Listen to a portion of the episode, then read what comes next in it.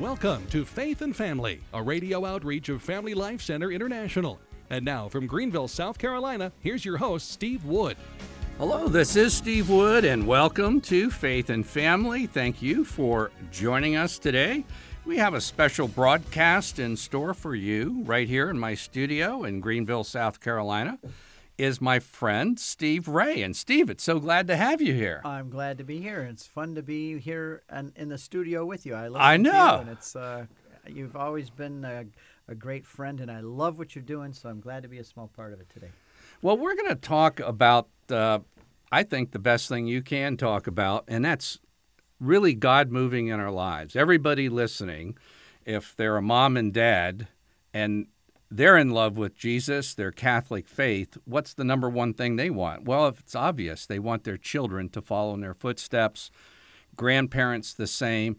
And I think hearing how God moves in someone's life is a great encouragement to others. And I have a, minor beef with Catholic radio people like you have been on for years, various guests. I hear Al Kresta bring you on, and I, even Al has a remarkable testimony. But I wish, you know, every six months, just say, oh, you're going to have to give that testimony again because people don't tire of hearing God work. And so I would like you to tell your story today. And before we came on the air, you told me a couple of stories that God working in your family before even your testimony normally starts. Yeah. Backing up, we we were talking about the uh, passing of, of Billy Graham and your family. So, Right. k- kind of around there, would you start? That's where our whole, my whole story starts. Actually, I have great respect for Billy Graham. I like the way he said it. I'm not dying. I'm just changing my address. I'm going to be with the Lord. That's where you can find me now. Um, I thought that was very nice. But I, I've heard some people criticize him because he's not Catholic. He didn't have the whole gospel. I have no criticism for the man. Yes, he may not have had the full gospel of Jesus Christ, but we can, as Catholics, can learn a lot from that man. His boldness in his preaching, his conviction about Jesus Christ, his moral life that he lived. There's a lot we can learn from him. He could have learned a lot from us as well. But my story begins. My mom and dad came from Chicago, and they got married young, and they were pagans. They, I mean by that, they didn't have any religious upbringing. They never went to church, never taught to pray. And they had 12 years of miscarriages. And my mother really wanted children, but every time she got pregnant, lost the baby. In Detroit in 1953, my mom said she was getting ready to go shopping. She's 96 to this day and still drives her car around, believe it or not, and loves to tell me the story every time we sit and talk. She still reminds me, especially after his death. Steve, I was getting ready to go shopping. I was cleaning up the kitchen, got my purse and got my keys. I turned on the radio to entertain myself while I was getting ready to go, and I heard the most urgent and passionate voice. And I'd never heard anything like this before. This voice told me that Jesus loved me, that I was a sinner going to hell, but God loved me so much and sent his son to die for me, and he'd shed his precious blood on the cross for me. And if I'd accept him as my personal Lord and Savior, I'd go to heaven and I'd be saved. She said, I'd never heard anything like that before. She said, I fell on my knees, dropped my keys in my purse, and I started to cry, and I asked Jesus to do what that man on the radio just said he would do. And the voice that she heard was the Reverend Billy Graham. He was in Detroit in 1953 doing a crusade, and my mom happened to hear him on the radio. And my mom's life was never the same again. I thank Billy Graham for reaching out and giving that radio uh, message so that my mom could find Jesus. My mom never found the fullness of the Catholic Church, at least not yet, but she did find Jesus and it changed her life. My dad thought he was dying around the same time. He drank too much, he smoked too much, he ran around too much, and he thought he had cancer. He didn't because he lived to be 95 years old. My mom and dad were married 73 years, believe it or not. And he cried out on the front porch of the house one day, If there's a God, I don't even know if you're up there, but if you exist, please reveal yourself to me. I'm desperate. And he went to work at Ford Motor Company the next day. A man came up to him first thing in the morning, 12 hours after he prayed, and said, Charlie, you need Jesus Christ in your life. And my dad became a Christian in the Baptist tradition. And my mom and dad joined Joy Road Baptist Church in Detroit. And they said, now that we've had 12 years of miscarriages, my mom says, I said, Jesus, now that I know you, give me children so I can raise them for you. And I was born less than a year later. I believe Remarkable. I believe that I was an answer to my Yeah. mom's prayer and an answer to her response to Jesus Christ through the message of Billy Graham.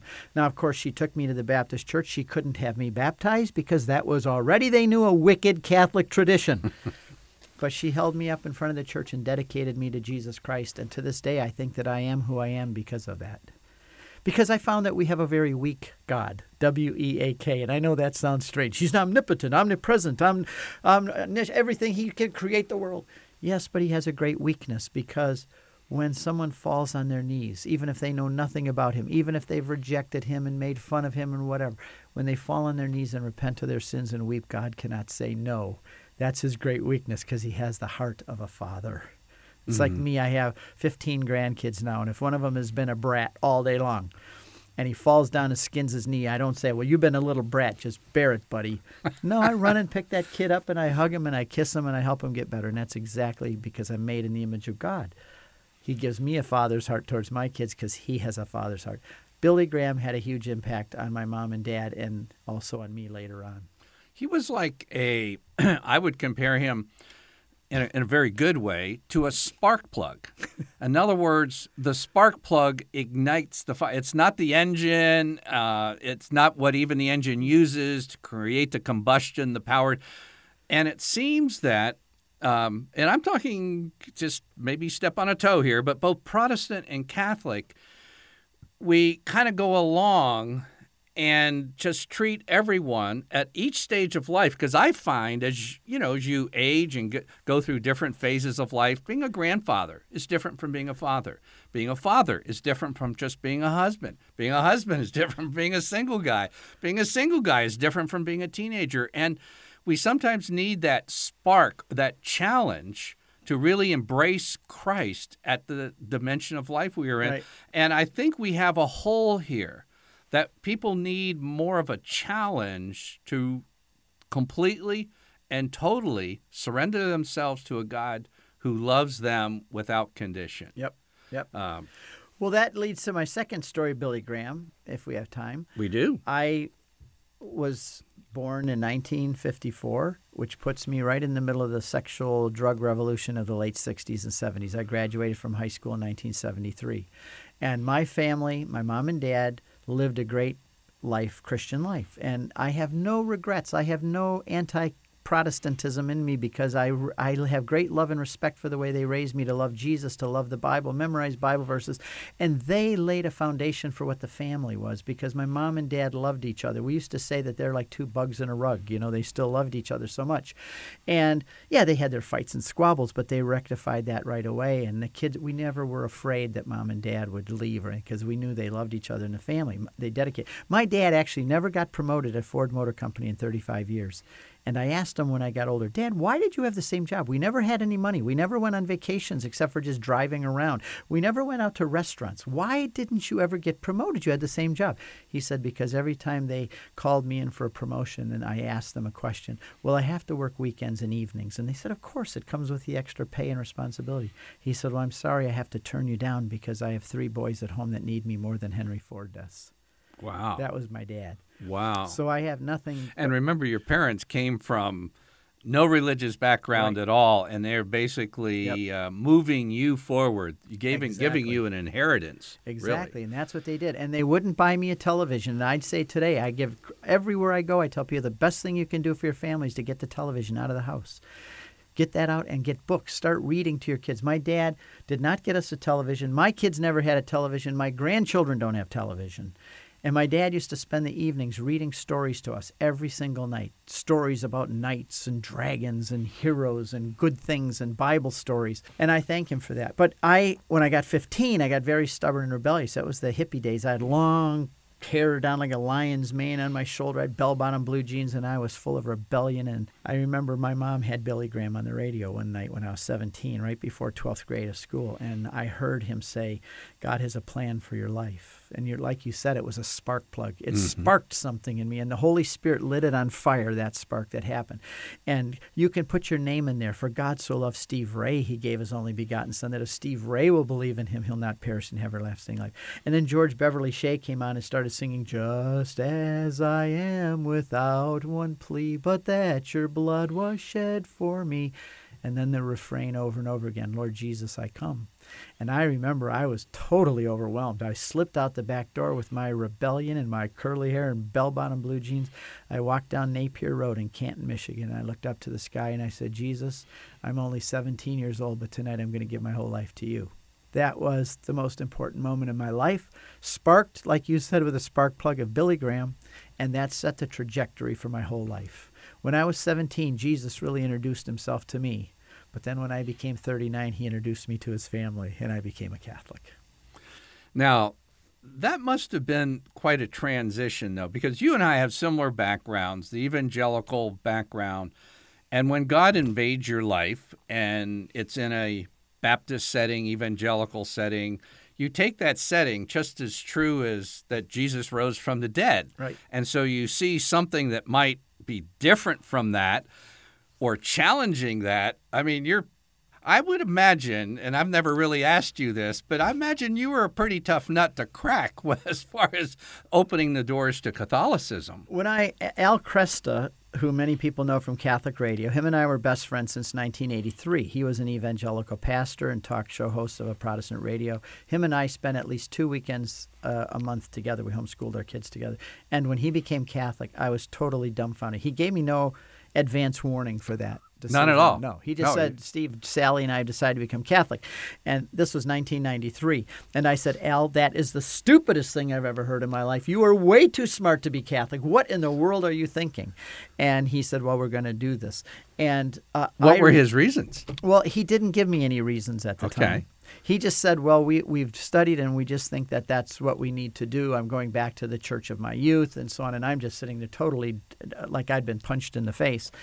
And when I finally decided a year later to become Catholic and I announced it to him, he said, You're the last person in the world I ever thought I'd hear say that they're Catholic. So that you talk about a tough nut. When I was born, you know, I would all through my life say that I was a sola scriptura guy. It was the Bible alone. I didn't have tradition. Catholics had tradition. We have the Bible alone. I didn't realize that when I was born, my mom put a pair of Baptist glasses on me. Mm-hmm. She gave this is like the lens through which I saw the world. Those Baptist glasses were a tradition. We as a Baptist had tradition. And it was given to me long before I could read the Bible alone. I was immersed in Baptist teaching, Baptist thinking, Baptist practice, the Baptist tradition long before I could ever read. Then, when I started to read the Bible, I realized now that I was forcing the Bible to fit my Baptist tradition. I did not fit my Baptist tradition to the Bible. There were verses we had to cut out, and I know you like talking about that. For example, 1 Peter 3:21, baptism now saves you. What do you do with that? We are now, Paul says, I'm suffering to fill up that which is lacking in the sufferings of Christ. Well, Christ said, It is finished. He did everything. What could be lacking in the suffering? There's a lot of Bible verses that just didn't fit my Baptist tradition. You just have to kind of, I call them blipper verses. You just have to read over aside. them because they don't fit. And Right. I made the Bible fit into my Baptist tradition Right. instead of making my Baptist tradition conform to the Bible. What I found as being Catholic, and this is what made me Catholic, one of the many things, is that all the Bible verses fit now.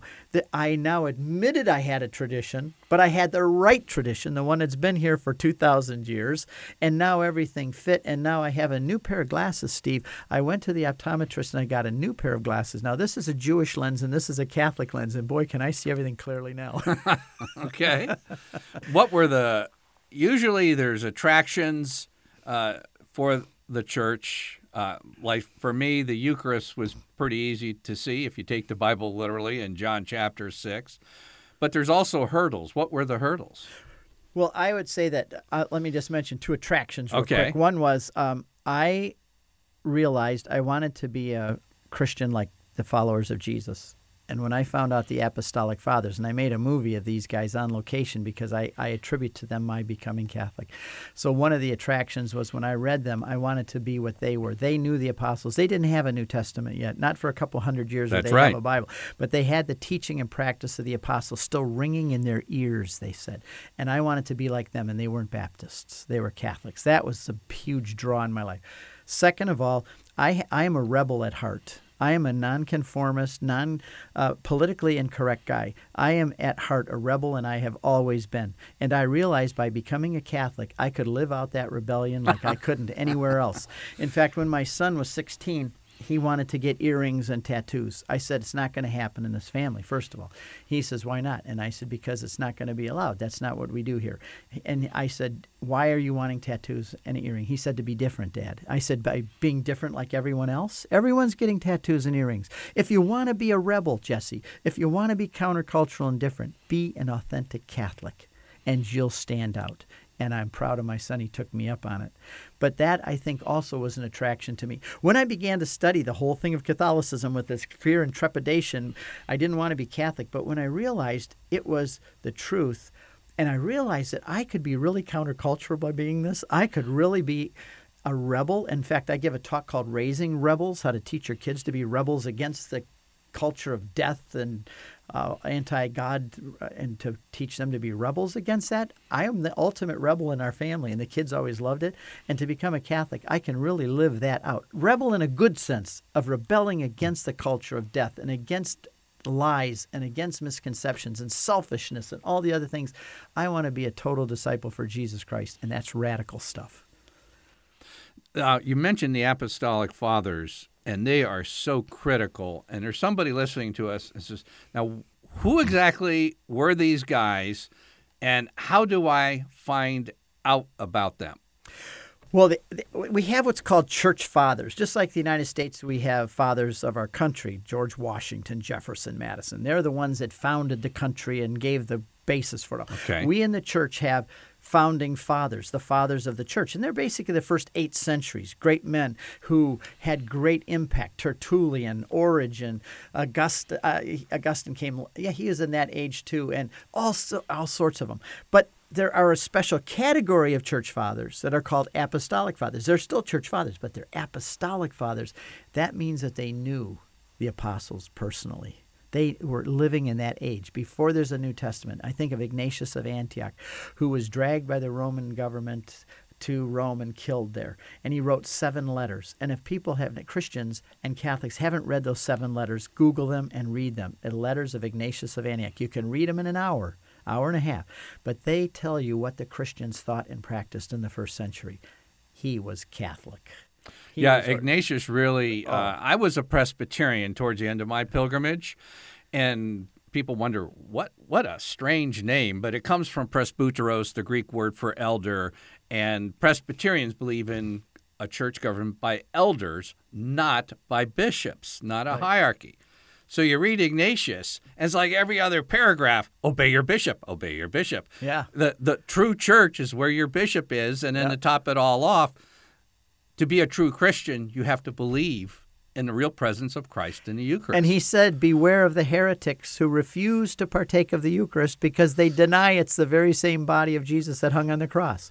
And I realized that Ignatius had a very long arm. People don't know that his right arm was very long because he reached through 2,000 years of history with that long arm. and he pointed right at my nose and said, Steve Ray, you're a heretic because you reject the Eucharist right. and deny that it's the body and blood of Christ. So the apostolic fathers were these guys who still had the words of the apostles ringing in their ears, and then second generation like Irenaeus and Justin Martyr, who knew somebody who knew the apostles. I love Irenaeus. And, and by the way, I did a, a documentary on these guys called The Apostolic Fathers. Yeah, I was going to mention that because sometimes well, thank you. And, people don't. I mean, this is foreign stuff, and yet for converts, this is some of the most potent stuff because everybody wants to be like the apostles. Yes. So we have the New Testament, the apostles' writings, but the interpretation, like you're saying, the glasses you wear, you don't even you're not even conscious of it. Yep. But you read the apostolic fathers, it's kind of like, oh, there's a Catholic lens here. Yes. Uh, uh, before the ink was barely dry in yep. the New Testament. And if I want to be like the apostles, then I want to look at what their disciples did. What did the disciples of the apostles do? You know, I used to, I used to, I realized when I was becoming Catholic, why do I care so much what my pastor says today, 2,000 years removed, when I can go back and listen to what the first pastor said of the first century who knew the apostles?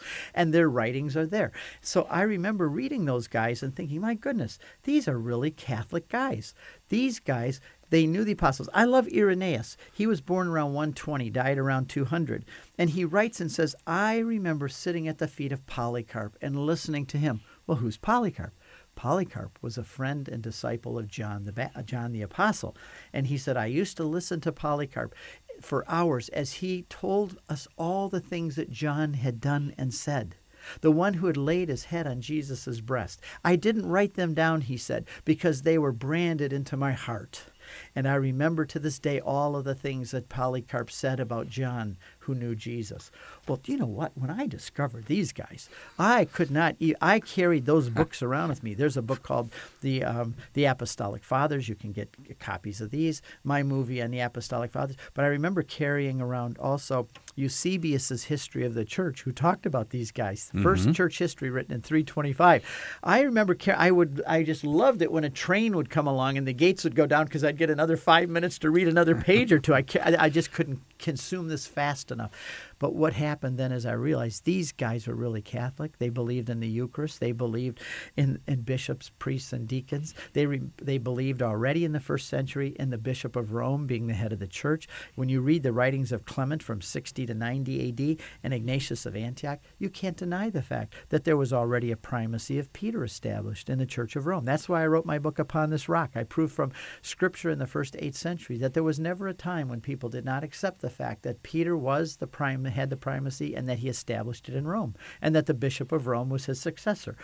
Well, the, apostolic fathers just totally blew me away, and it wasn't long before they squeezed, they pulled my arm behind my back, and they dragged me into the church, kicking and screaming because I didn't want to become a Catholic. But those guys made me become Catholic. You know, the folks listening who who were born into a Catholic family and been in a church all their life, you have no idea on how contrary to the idea of a pope is to a Baptist. Yep. I mean, it's like I, I don't even have words No, to describe how far away it is. And you've just heard Steve mention though the power of these earliest of the early church fathers, the apostolic fathers, as a way to break through that. If you read uh, Pat Madrid's Surprised by Truth, you find early church fathers, early church fathers, early I mean, it gets a little redundant Yep. because these things break through. And you know, I I know there's people listening just because by the way, we're in South Carolina, we have a lot of Protestant listeners to Catholic radio. And I do know that there are Protestants listening that would gladly pay $10,000 to do time travel to the periods that you just mentioned. The, the guys who heard St. John teach for hours on end, and yet they could go to Barnes & Noble or Amazon and get copies of the early church fathers for 10 or 12 bucks. Yep. And here, ex- and these guys weren't flowery, philosophical, up in the air. They were living in a church that was being persecuted. They were oh, godly yeah. men, and they just spoke truth, just straight truth. Yep, and in that in my movie Apostolic Fathers, I make the point that the bishops today really have it made because they already move into the bishop's house, they already have the diocese set up, they have the staff ready. These guys, the first bishops, there was none of that. They, they for them it was like taking a machete through the jungle. They had to pay. They had to chop their way to what we now take for granted in the Catholic Church, or Protestants too. The the simplicity. You got a Bible. You've got, you know, everything is all laid out for you. They had to chop their way through that. And I think that for Protestants, if you don't want to be Catholic, I would say do not read the Fathers of the Church, because if you're happy as a Protestant and you don't want to discover that the Catholic Church is true, and you don't want to read some really subversive stuff, stay as far away as you can from the Church Fathers because once you start opening the Church Fathers and reading those very first guys, it's going to rattle your cage. And you're going to have to deal with issues that you may not want to have to deal with. I think it was C.S. Lewis, a little paraphrase. One can't be too careful about reading old books. That's right. And I, I just say that one. warning with tongue in cheek. Yes. as you know. Um, and I would say that Protestants tend to avoid these guys. I would be. I've challenged people over and over again. Most evangelical Protestant bookstores. I don't call them Christian bookstores anymore because they don't represent all of Christianity. Only a small sliver of evangelical fundamentalist Christianity. But if you go into one of those Protestant bookstores, and you they're good at marketing, they'll have the 20 bestsellers as you walk in the door. I challenge anybody to find a quote from the early church fathers in any of those top 20 books, and I'll give you a, a dollar for every quote that you find of the church fathers. They will quote modern day preachers, modern day pastors, modern day theologians over and over again. Why don't they ever listen to the very first ones that knew Jesus and the apostles? But you, I'll give a dollar for every quote you find in any of the top 20 uh, bestsellers. Interesting. Um, I want to talk about some of your resources because you have done some really incredible things. First of all, your book, Crossing the Tiber, which to me is perfectly done. And I want to just explain there are two ways to do apologetics, and that's how to defend your Catholic faith. You can write against Protestants or you can write to them. And this book was what? It started as a letter to your folks. The reason why this book has resonated with so many people, it's it's ironic in tone, meaning that it's not anti-Protestant, it's not hostile. It is very gentle in a way. My dad was a Baptist deacon, and when he heard I was reading Catholic books, he clenched his fists. His face turned red. Veins. You must be backslidden and living in sin, to even be thinking about things like that. I remember that, and it broke my heart because I already told you how my dad wouldn't even take promotions because he loved us boys, and he Right. read. He gave his life to me. Right. And uh, here I am breaking my dad's heart, the last thing in the world. But I'm following my dad's own teachings because he always said, Steve, follow the truth even if it hurts. My dad always came up with pithy sayings. It, it, a man is no fool to give away what he cannot keep to gain that which he can never lose. Steve, follow the truth even if it hurts. And I'm following my dad's advice, but it's hurting my breaking my dad's heart now that I'm discovering the Catholic Church. So I sat down and wrote a letter. Dear Dad, you're the best father in the world. I owe you an explanation. That book, Crossing the Tiber, was a love letter to my dad. And I noticed in your, I, I I haven't kept close enough touch with you. There's an abridged version as well for those who like to read quicker Yep, yep. reading books. And it's only three dollars. I think it's, it's put out by Lighthouse. Okay. the Lighthouse. It's uh, put up in uh, parishes in that little rack that a lot of people see. Yeah. And they they gave a little abridged version with cheaper paper and a little smaller text, but it's instead of twenty dollars for the big version, you get it for three dollars. And that would be a good tool, Crossing the Tiber by Steve Ray. That would be a good tool to give to a family member that's thinking maybe leaving the church or maybe already has, and you want to give Yep. them some reasons for coming back. There's hardly a week goes by I don't get an email from somebody that said you're the guy I came into the church. I was at Legatus meeting. I gave a talk last night at a, gr- a group here, and the guy said I was a fundamentalist Baptist up till four years ago till I read your book. He said and it brought me into the church. Steve, thanks for joining us. This is Steve Wood with Faith and Family.